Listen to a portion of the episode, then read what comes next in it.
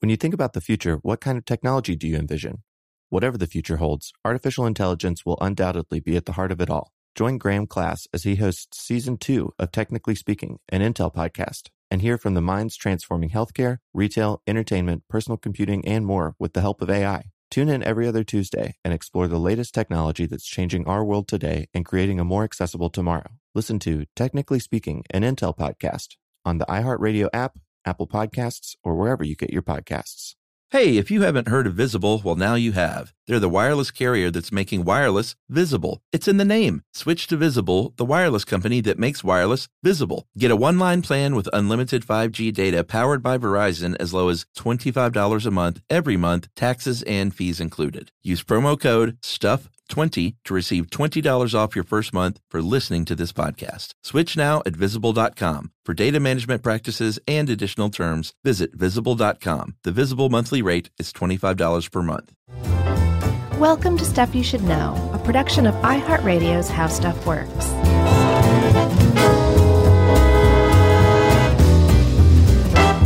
Hey, and welcome to the podcast. I'm Josh Clark. There's Charles W. Chuck Bryan over there. There's Jerry. And uh, this is W. Show. That's right. The amazing animal edition. That's right. That will uh, partially delight you, and if you're an animal lover, should partially horrify you at times. If you don't like animals, Then you're probably not going to listen. I don't know. You could be like, uh, yeah, you probably wouldn't listen. Amazing animal stories. Skip Uh, but who would do that? one star. Yeah. so we're talking animals today, and l- and like we said, not just animals, amazing animals, because animals are great to talk about. We've talked about um, octopi and duck-billed platypi and Have we? uh, elephant eye. Did we do the platypus? I believe we have. Al- Okay. almost positive. All if right. not, it's due. This is the, so animals are fun to talk about. It's even more fun to talk about animals that are accomplished. That's right. Okay. You know, I was at the uh, playground the other day, and uh, my daughter was playing with another little girl, which is kind of one of the fun things about kids. They just immediately bond with another kid. And the girl turned out to be a bear cub. I wish. No, this girl smashed a ladybug and said yay. Mm. And the parents weren't around. I was there and I was horrified. And uh, my daughter said, That wasn't nice. You shouldn't kill animals. I was Good like, for her. Good for you. That's great. And then this girl stomped an anthill. Girls got issues. Yeah. And I and you know what? She found another ladybug and I said, Don't touch that ladybug. Yeah. She said, Why not? I said, Because you killed the last one. Yeah. And I like felt fine like admonishing this child that was not mine. Did you wait until she turned around and clapped by her ear to really startle her to drive it home? No, but she did trip later on, and under my breath, I went karma. Oh, really? Yeah, That's funny. she was fine. And then above your breath, you went, ha ha. That's right. Above stupid my kid. breath. Uh, by the way, with Mike the Headless Chicken, which we're going to start out with, I couldn't remember how this existed in the annals of stuff you should know because I knew it did, Mm-hmm. and I thought it might have been one of our dumb videos, but it turns out it was one of our great videos. Which one? It was uh, you did a dumb, don't be dumb on this. But surely we've talked about Mike before. I thought we might have, but don't be dumb was the only thing that came up, and it was great. Weird. Well, thank you very Sure. much. We've done some cool videos together, though. Have Remember we? this day in history where like we veered off into like conjuring Satan for a little while, I and didn't like, like we ended those. up in a different dimension, and I thought those were great. So silly. Uh, anyway, um, okay, so like you said, we're talking about Mike the Headless Chicken first. That's right. Which uh, September 1945, if you were in Colorado and you happened to live near uh, the Olsons, Lloyd and Clara, in Fruta, Colorado. yeah, Fruta. Do you know where that is? It's by Grand Junction, which I think is Do you know where that is?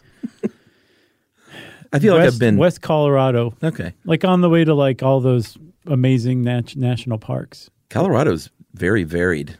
Mm-hmm. You think of Colorado as just being this amazing uh, mountainous state, which it is in parts, but there are also like plains and Yeah, all sorts of stuff. that's where there's canyon, an ocean. There's an canyon- ocean right in the middle of it. right?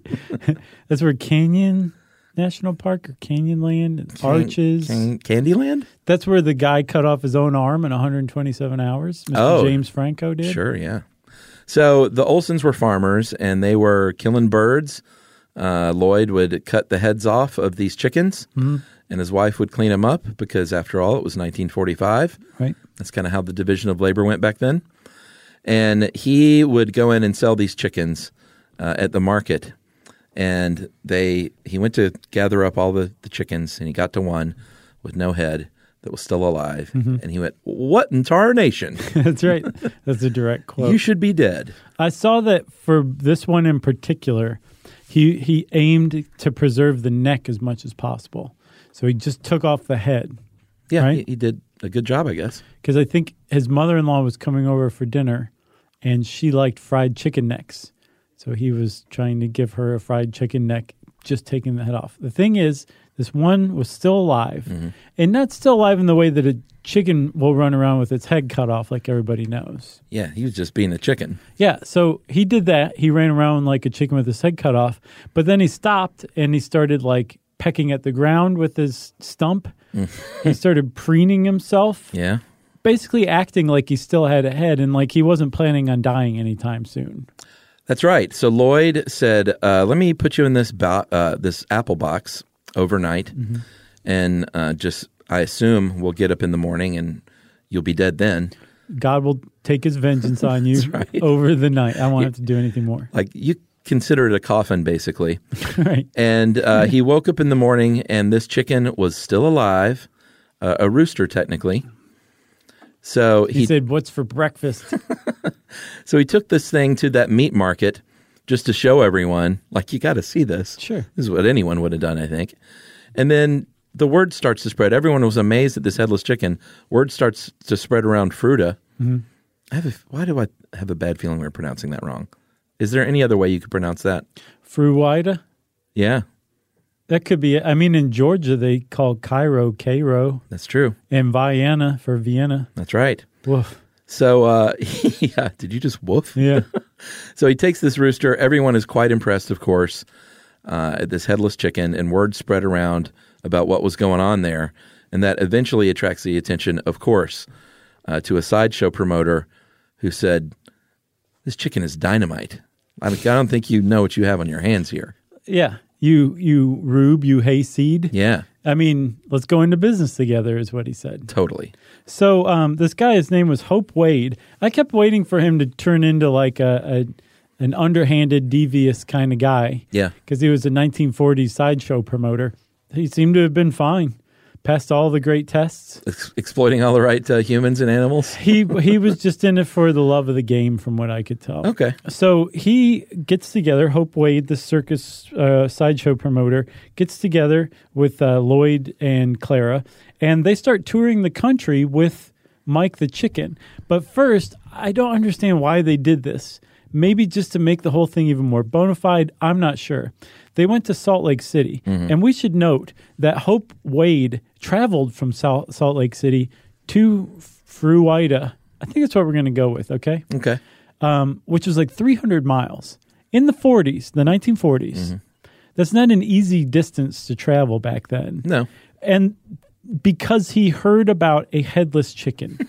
Right. but think about like what he was putting on the line with that. Let's say it took him 4 days to get there. Mm-hmm. He could have been doing any number of things those 4 days. The chicken could have died while he was on the way there. That's and true. yet it didn't and he made it there and he became a business partner with the Olsons. He had a hunch, and he went with his gut, Yep. and it paid off. So the first thing he did, sorry, was to take them back to Salt Lake City and introduce them to some scientists there. That's right. So the scientists did a lot of tests. Um, they apparently, we don't know this for sure, uh, tried to do this surgically to some other chickens just to see if it worked, I guess. And Mike was like, "Stop, stop! What are you doing?"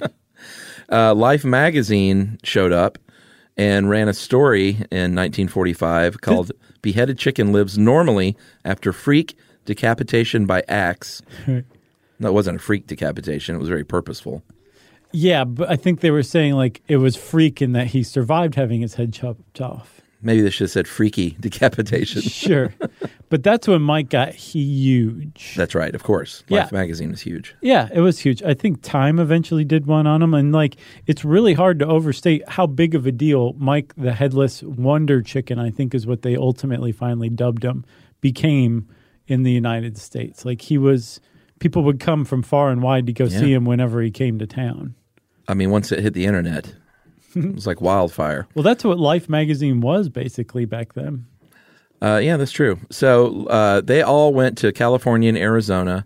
Uh, then Hope, you know, they had to go back to the farm at some point. Lloyd Right. and Clara did. So uh, Hope uh, toured the southeast, which I bet it was just like gangbusters in the southeast. Sure. You know, I looked up um, when he came to Atlanta because surely he came to Atlanta and I couldn't find anything about it. oh, that's because he went to Terminus. Right. It was pre-Atlanta. yeah. Uh, they started getting letters. They started getting uh, fan mail. And, And- hate mail. Yeah, the, some people compared them to Nazis, which I don't get that at all. Uh, I think Experimentation, maybe. Yeah. Or- okay. kind of Mangala ish esque. Mangala esque. Yeah. I combined ish and esque together, That's a nice And new just- tr- trend. completely messed it up, is another way to put it. I think we should start using that from now on. Esh. Yeah, why not? okay. I like it. All right. Uh, they got a letter from Alaska saying, um, "Can you swap out Mike's drumstick and put in a wooden leg and just keep this party going?" Only in Alaska. Very funny people there. Um, and th- they were so they became so well known, especially around Fruita. I hope that's it. um, because if so, we're the only outsiders to I ever know. pronounce it correctly. You're welcome. Who, thank you. No, not yeah. Um, I know. Sorry. So Fruita, they became so f- well known there that people would write letters to the owners of the headless chicken, and that was it on the outside of the envelope, right. and it would show up at the Olson's door in their mailbox. Yeah, the good old days. So everything's going quite swimmingly for him. Mm. They made a lot of money off of Mike. He actually lived for 18 months without a head. Yeah, It, and like there's pictures of him standing there, standing up without a head, and his little head's down by his feet. yeah. You can see this stuff. Yeah, it's on the internet. Go check it out. It's on the current Life magazine. The internet, the worldwide life. Yeah, I did some, uh, you know, of course, the calculation, the inflation calculation. They were pulling in in modern day money about sixty four thousand dollars a month. Back then, it was forty five hundred, and they said Can you imagine? that Mike was valued in modern money at one hundred and forty two thousand dollars or 10, 10 grand back then. yeah. So they upgraded their farm equipment. Yeah, they bought a new pickup truck. That thing is sweet. Did you look up the uh, forty six Chevy pickup? No, but I'm pretty sure I know what it looks like. Oh man, they're nice. Yeah. Um, and th- yeah, they made a lot. They went from like being poor Colorado farmers to pretty well off Colorado farmers. They've been using like a mule and a wagon before Yeah. to go to town. Now they're driving in their brand new Chevy pickup truck. So that like it was really good for them that Mike s- managed to live after they cut his head off. Um, but while he was alive, they managed to study him and figure out exactly what happened. Yeah, so it's to be fair, it's a little more accurate to say Mike the faceless chicken. Okay. Although when you look at a picture, it looks like the head is completely gone. But what happened was he cut off the the he he accident, you know, this is all by accident, of course. Remember, he's trying to preserve as much of the neck as possible. Yeah, which he did because he left the back of the head on there, and apparently these chickens, most of the brain function and the brain itself is a little further back. Tucked back into the neck. Yeah, so he the the brain lived. That's why this chicken was able to walk around and be a chicken. And he, he definitely took a slice off of the brain. Oh, sure. But uh, I think that this one guy in this one BBC article by Chris Stokel Walker, um, the chicken that lived for 18 months without a head, Mm-hmm. there's really no wrong headline you can have when No. you're writing about Mike the Headless Chicken. Um, he's, he's, he basically says probably about 80% of the brain was left over. You know, everything that controlled breathing, Right. heartbeat, um, digestion, all that stuff. Um, and so all they were left with was figuring out how to keep Mike alive. He still needed food, even though he didn't have a head or a face or anymore. He still needed food. So the Olsons would actually feed him with an eyedropper, a milk and water combination. They would give him little um, grounds of corn. Right into the esophagus. Right, yep, right into the esophagus. Oh, yeah, yeah. Um, when he got phlegmy or if a little bit of corn got backed up or stuck in there, they would use a syringe to pull it out. Mm-hmm. And Mike lived this way for 18 months. He actually went from two and a half pounds to eight pounds Yeah. without a head. Mike thrived. The big question was like, uh, which I had the whole time, was why didn't this thing just bleed out? Right. Uh, because it, you know, it had his head cut off. Right. And the science thinks, you know, it just a quick blood clot just kind of took care of it. Yeah. Science went, God. Yeah, sure. It was God. So there's a- kind of a sad ending. Of course, Mike is eventually going to die. You would hope that Mike just died of old age. He did not. But when they were in uh, Arizona, they uh, woke up to the sound of uh, chicken choking. And Clara said, Even Jerry. Is that you? And her husband was like, It's not me this time. Uh-huh. It's it's Mike. Right. And sadly, Mike was uh, had expired because they left the syringe behind that would clear that esophagus. Yeah, at the last sideshow they'd been at. And this Big was in fatal the hotel mis- room. fatal mistake. It was, which is really sad for Mike. He choked to death on a piece of corn. Oh my god. But they also um, watched the the their main source of incredible income Wealth. just choked to death on a piece of corn because they left the syringe back at the fairgrounds. What a crazy story. So, so uh, in this BBC article, Troy Waters, who is the great grandson of Lloyd and Clara Olson, uh, he said that his great grandfather told him this whole story, and for years, basically for decades, would never fess up to Mike dying on him. He said he sold him off to a sideshow promoter, Yeah. and he finally fessed up before his death that Mike had choked on a piece of corn, and that that was that. What an amazing story. An amazing animal story. All right. Well, we're going to take a break and come back with another right after this.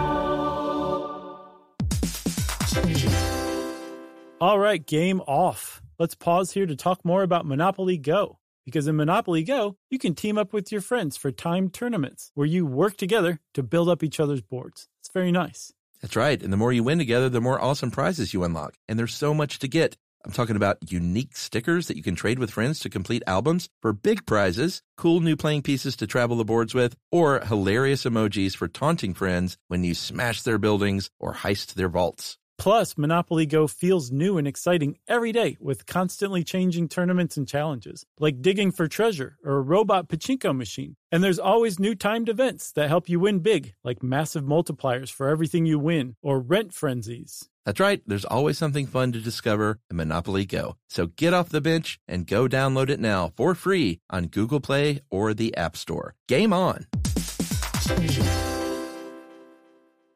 When you think about the future, what kind of technology do you envision? Whatever the future holds, artificial intelligence will undoubtedly be at the heart of it all. Join Graham Class as he hosts season two of Technically Speaking, an Intel podcast from Ruby Studio in partnership with Intel. Explore the future of technology that's rapidly evolving our world today with the help of AI. There's still so much work and research needed to fully understand the power and potential of AI, and Intel is at the forefront of implementing AI and revolutionary technology that's changing the world we live in for the better. In each episode, Graham interviews the minds transforming medicine and healthcare, retail, entertainment, personal computing, and more, while pioneering new uses for AI in these spaces. Tune in every other Tuesday and explore the latest technology that's changing our world today and creating a more accessible tomorrow. Listen to Technically Speaking, an Intel podcast on the iHeartRadio app, Apple Podcasts, or wherever you get your podcasts.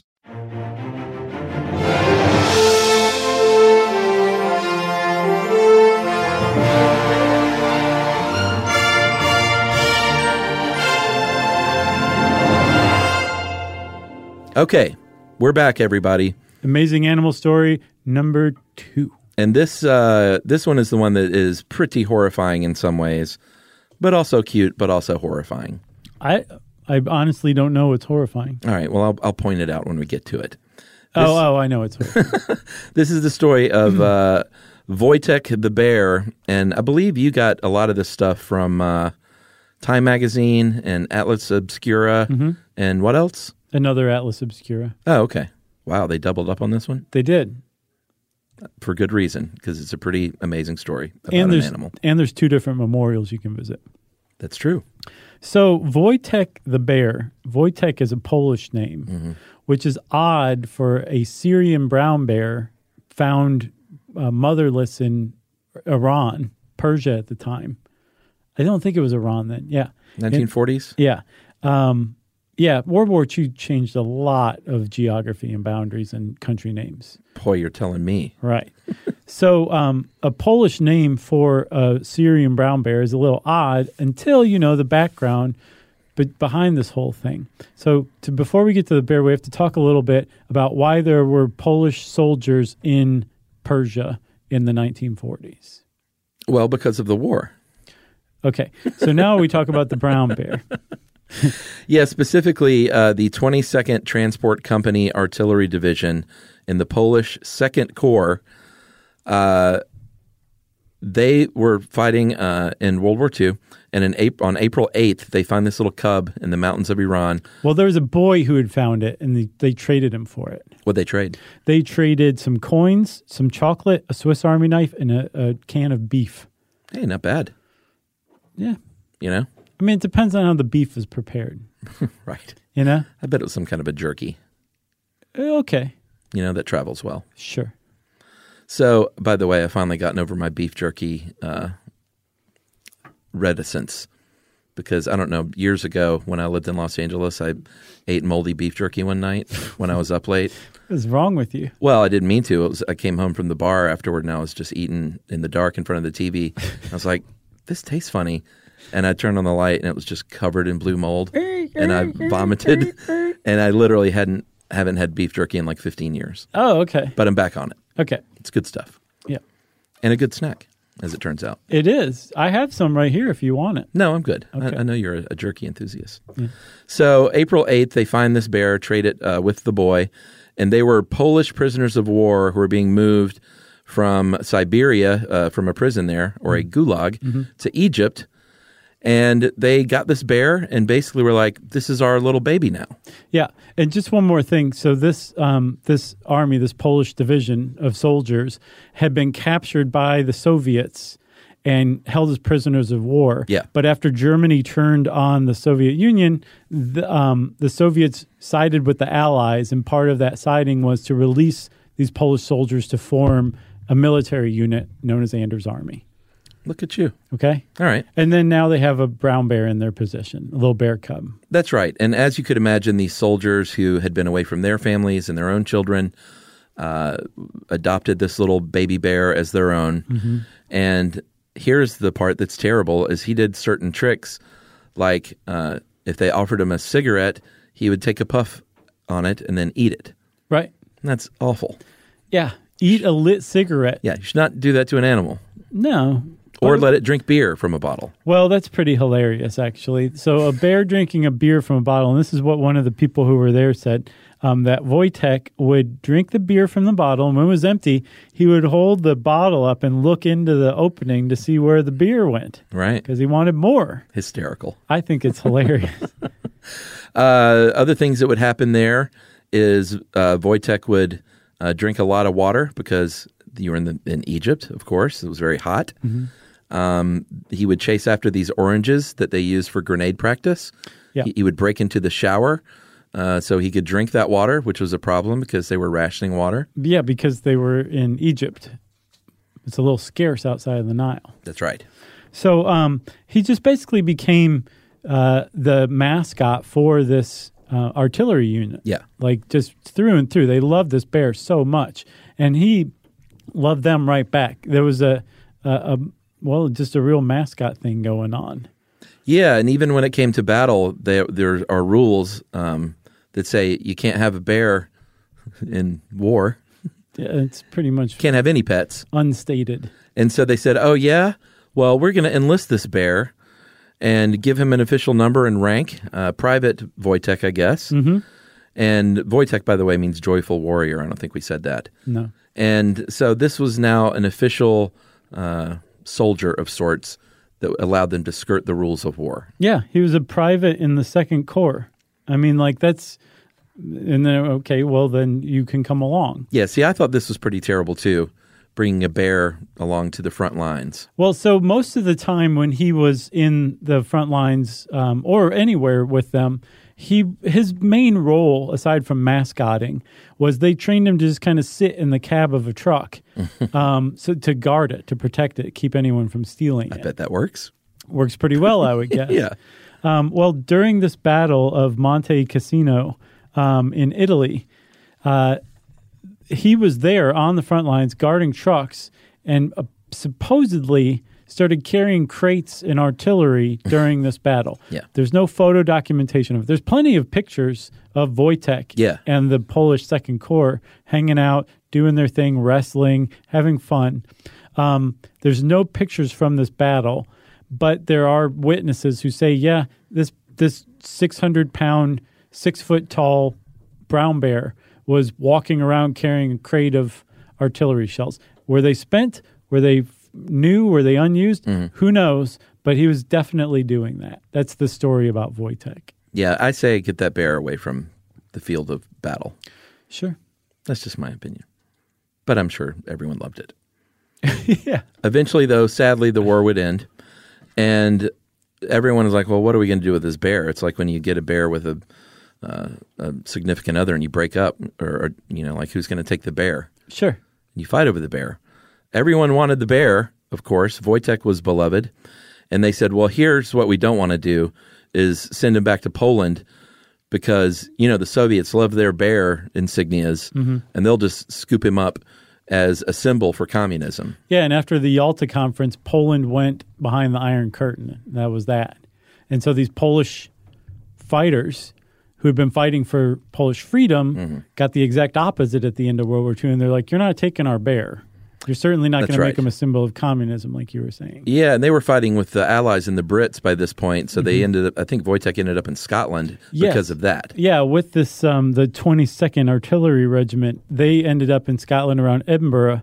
Um, and so he was with them when the war ended, and their status was kind of up in the air, too. Yeah. They all decided to live in exile, and um, Wojtek lived with them, and he eventually went to the Edinburgh Zoo and became one of the most popular uh, attractions at the zoo for years. Yeah, and was just sort of like uh, in the army was a part of the community. Uh, apparently, they would take him around to kids' parties. He would go to concerts and dances, and uh, you know, just a beloved bear. He knew how to yell free bird at inappropriate times. Uh, at An the amazing bear. at the age of 22, uh, sadly, Wojtek would die in 1963. I don't know about how old bears are, but that seems like a decent life for a bear. How old? 22. Sure. But they think uh, partially why this bear died was because of damage to his esophagus from that cute little cigarette trick that they would play. Isn't that awful? Yes, it is. So there's a woman named um, Orr. Her last name is Orr. Eileen Eile- Orr? Eileen Orr. Yeah. Orr. She wrote Wojtek the Bear, Polish War Hero. There's a colon in there. You can figure out where it goes. Um, and she said that she lives in this farm that Wojtek lived in in Scotland right before he was moved to the zoo. And his claw marks are still on some of those trees, Wow. which that would be quite a sight to see. Amazing. Yep, I thought so too. Is that all you got on Wojtek? That sure is, Chuck. All right, we're going to take our final break and come back with a tale of another animal adopted by the military right after this.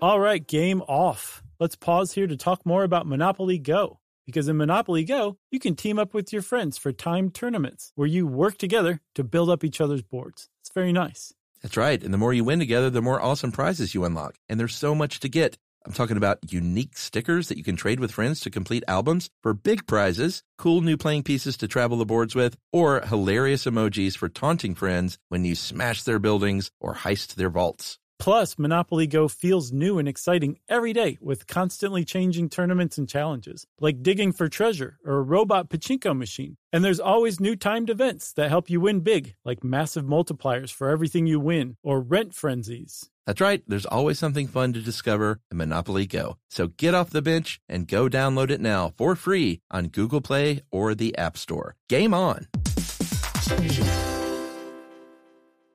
When you think about the future, what kind of technology do you envision? Whatever the future holds, artificial intelligence will undoubtedly be at the heart of it all. Join Graham Class as he hosts season two of Technically Speaking, an Intel podcast from Ruby Studio in partnership with Intel. Explore the future of technology that's rapidly evolving our world today with the help of AI.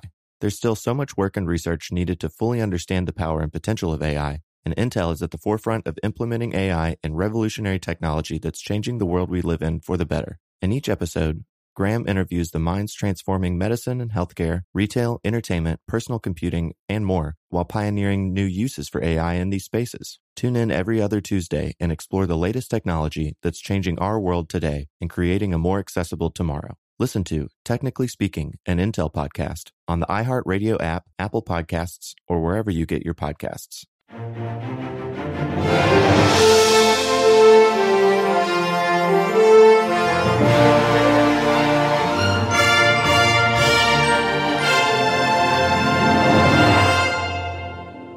Okay, so final amazing animal story.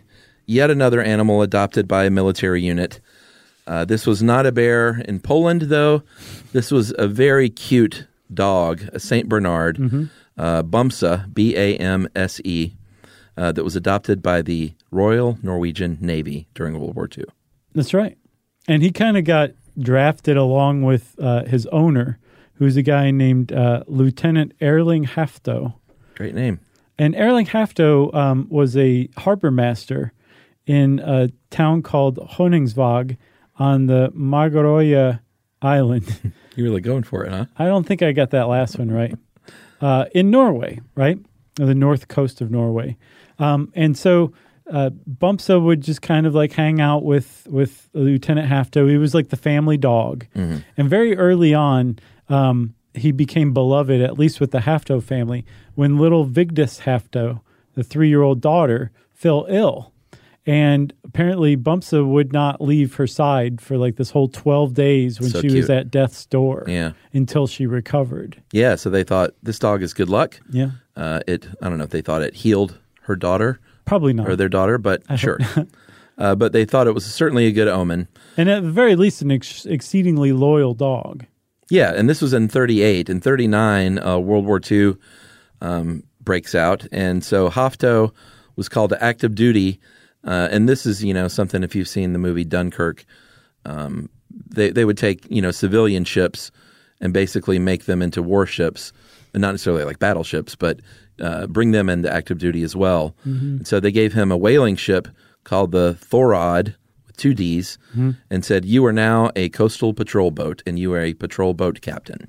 Right. So um, he was part of the Norwegian army. And as a ship's dog, which Bumpso was, he was the, the ship's dog already. Um, when he was entered into the log, he became part of the Norwegian Royal Navy himself. That's right. So he was Bumpsa, sea dog of the Royal Nor- Norwegian Navy, right? That's right. Where did you find this stuff, by the way? Oh, this uh, this came from famous dogs in history. Is- I loved it. That's probably one of your favorite websites. Yeah, and then Kit and Morgan Benson uh, had something on Find a Grave, and then there's some other ones I've seen. Um, so Bumpsa and Lieutenant Hafto are just kind of hanging out, doing their thing, coastal patrolling on the Thorod. And it's not just the two of them, but Lieutenant Hafto's in charge of the Thorod, and there's this whole crew, and they're starting to love Bumpsa like more and more and more. Of course. Um, eventually, the, the Nazis invade Norway. Cue the booing.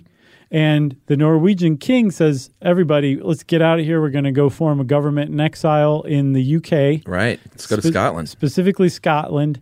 um, everybody regrouped there. And so the Thorod and Captain uh, Lieutenant Hafto uh, were put in charge of mine sweeping around Dundee, Scotland. That was their thing now, keeping the UK safe. Yeah, and just like it's very similar to the to the Voitech story in a lot of ways. They both ended up in Scotland. They were like an hour and a half car drive apart from one another at the same time, That's crazy. isn't it? So, uh, just like with the Voitech story, Bomsa becomes beloved by the town, uh, goes on the pub crawls, would sit at the bar. Uh, apparently, there was one story where there was a cat sitting on, uh, on the seat that was usually uh, occupied by the dog. And, and of course, Bomsa comes in and is like, Get out of here, cat. Yeah. That's my seat. And not only did he go to the bar just to hang out, he went to the bar to drink beer with his um, fellow sailors. Again, boo. drank beer out of a bowl. it's not good for a dog, but kind of hilarious still. But Uh-huh. he was also kind of the DD because he was well known for going to the bars and the pubs to get his sailors back to the ship before a curfew so they wouldn't get in trouble. That's right. Uh, he learned how to open doors. Uh, he wore a little hat, which is very cute. You can see picture of this. Yeah. A little sailor's cap. So once he learned to open doors, he could visit like all the businesses all around the harbor. Oh, yeah. People are just like, come on in. After he learned to open doors, he learned to ride the bus. Yeah, they gave him a bus pass that he wore around his neck. Yes. That is super cute. But not only that, Chuck, what makes it even cuter is Bumpsa would go to the bus stop and sit there and wait, Yeah. and the bus drivers would stop and let him on, and he would climb Yeah. up to the top deck and sit there and like look out and be like, "Hey, I'm Bumpsa.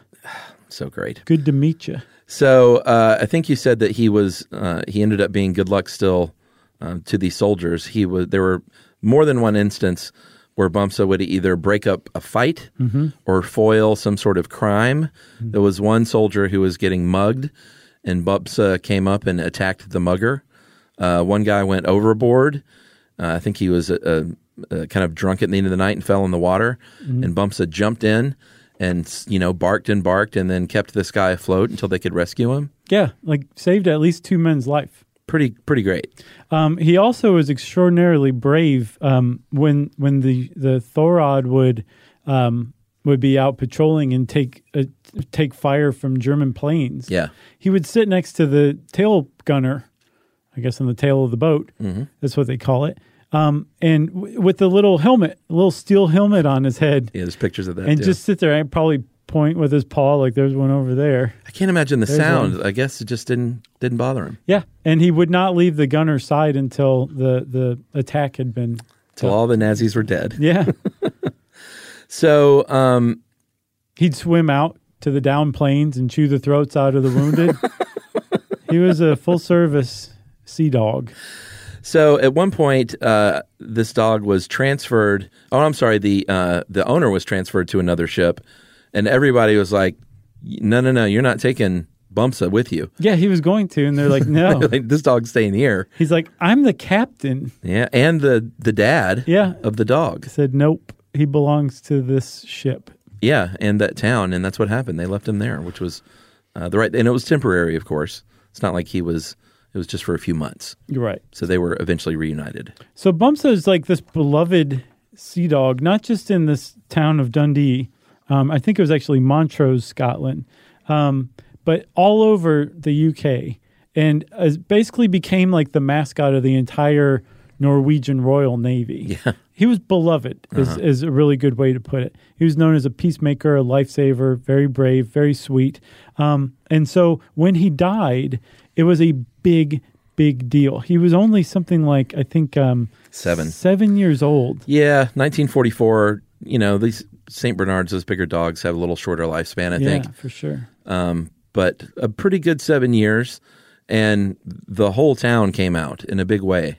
Yeah, they canceled school so the school children could attend his It's funeral. amazing. They gave him um, a, a funeral with full military honors. His casket was draped in the Norwegian flag. Yeah, Like it was a big deal. Soldiers came from all over the place. The town just basically stopped that day to attend Bumps' funeral. that's right. Over a thousand sailors and villagers attended this funeral, Pretty great. and uh, I think there, there's there. Does this one have two statues, or was that Wojtek? Wojtek has two statues, uh, one in Krakow and one in Edinburgh. And then Bumsa has one in, I believe, in Dundee, Scotland. And then the other one is going to be in Norway. I don't know if they've raised it yet. And then in 2006, too, the story gets even better because Bumsa was awarded posthumously, of course, the People's uh, Dispensary for Sick Animals gold medal uh, as the animals version of the George's Cross or the George Cross. Right. And who accepted it on his behalf? Uh, Vigdis, the little girl who was on death's door until she got those sweet, sweet St. Bernard licks. Yeah. Pretty amazing. Amazing. Well, that's it for Amazing Animals, everybody. If you want to know more about Amazing Animals, just go start reading about them. It will turn your day around. I Or can just attest. walk outside and look around. Yeah, go kiss your closest animal. How about that? Yeah. Uh, and since I said that, it's time for listener mail. Uh, kudos, guys, on the MH370 podcast. We got that must have been a good one. We got a lot of good response from that one, Yeah, as well as other people that were like, "Aviation's tough," and you guys did an okay job. I didn't see any of those. yeah, there were a couple of those technical details, but I think we told a good story in the end. Okay. Uh, I live in Kuala Lumpur and have uh, even flown on MH370 Oh, I saw before this one. incident. It's so creepy. Uh, you covered this one really well and handled the cultural issues well too. Really appreciate that you reached a conclusion in a logical, well-reasoned, and unbiased manner. This includes your reference to other uh, suicide flights like the Silk Air flight. You are spot on. Uh, Malaysia is not interested in the truth in this case, and are happy to see this as an act of God. Hence the prayer they show on every single flight since. Uh, yes, they put a prayer on the screen before every takeoff, asking God to bless the flight. As Westerners, we will never understand this fatalistic approach, as we can see a real cause for this terrible event that uh, they prefer to pass off as God's will. This rift between how we think about it and how they think about it is real. I don't mean to be bigoted or anything, but I have lived in this culture for 40 years now and understand that people do think differently. Uh, my wonderful wife, uh, that is from here, even agrees with this assessment. So well done, guys. It's one of your best podcasts. Well researched and well presented. Calling it as it is, sadly. Cheers, Pete. Thanks, Pete. That was nice of him. Yeah, That's great. I don't have anything to add. it's great. Uh, if you want to get in touch with us like Pete did, thanks again, Pete, uh, you can go to stuffyoushouldknow.com and look for our social links there. And you can also send us an email to stuffpodcast at iheartradio.com. Stuff You Should Know is a production of iHeartRadio's How Stuff Works. For more podcasts from iHeartRadio, visit the iHeartRadio app, Apple Podcasts, or wherever you listen to your favorite shows.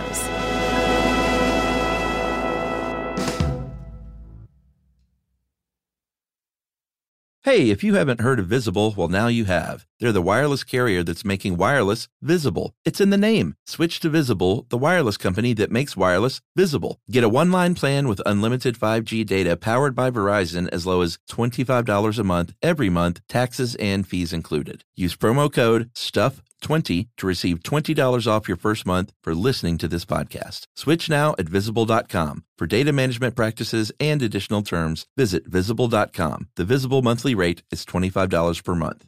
Today's episode is brought to you by Altoids because let's face it, unraveling the mysteries of the universe is tough work. But with Altoids, your breath will be stronger than a black hole's gravitational pull, more intense than an alien abduction, and more reliable than your phone's battery during a podcast marathon. When it comes to needing intense freshness, Altoids have you covered. Altoids are stronger than your favorite conspiracy theory, more intense than the latest true crime docuseries, and more reliable than a Bigfoot sighting. They're not just mints, they're curiously strong mints. Find Altoids in the checkout aisle. Grab your tin today.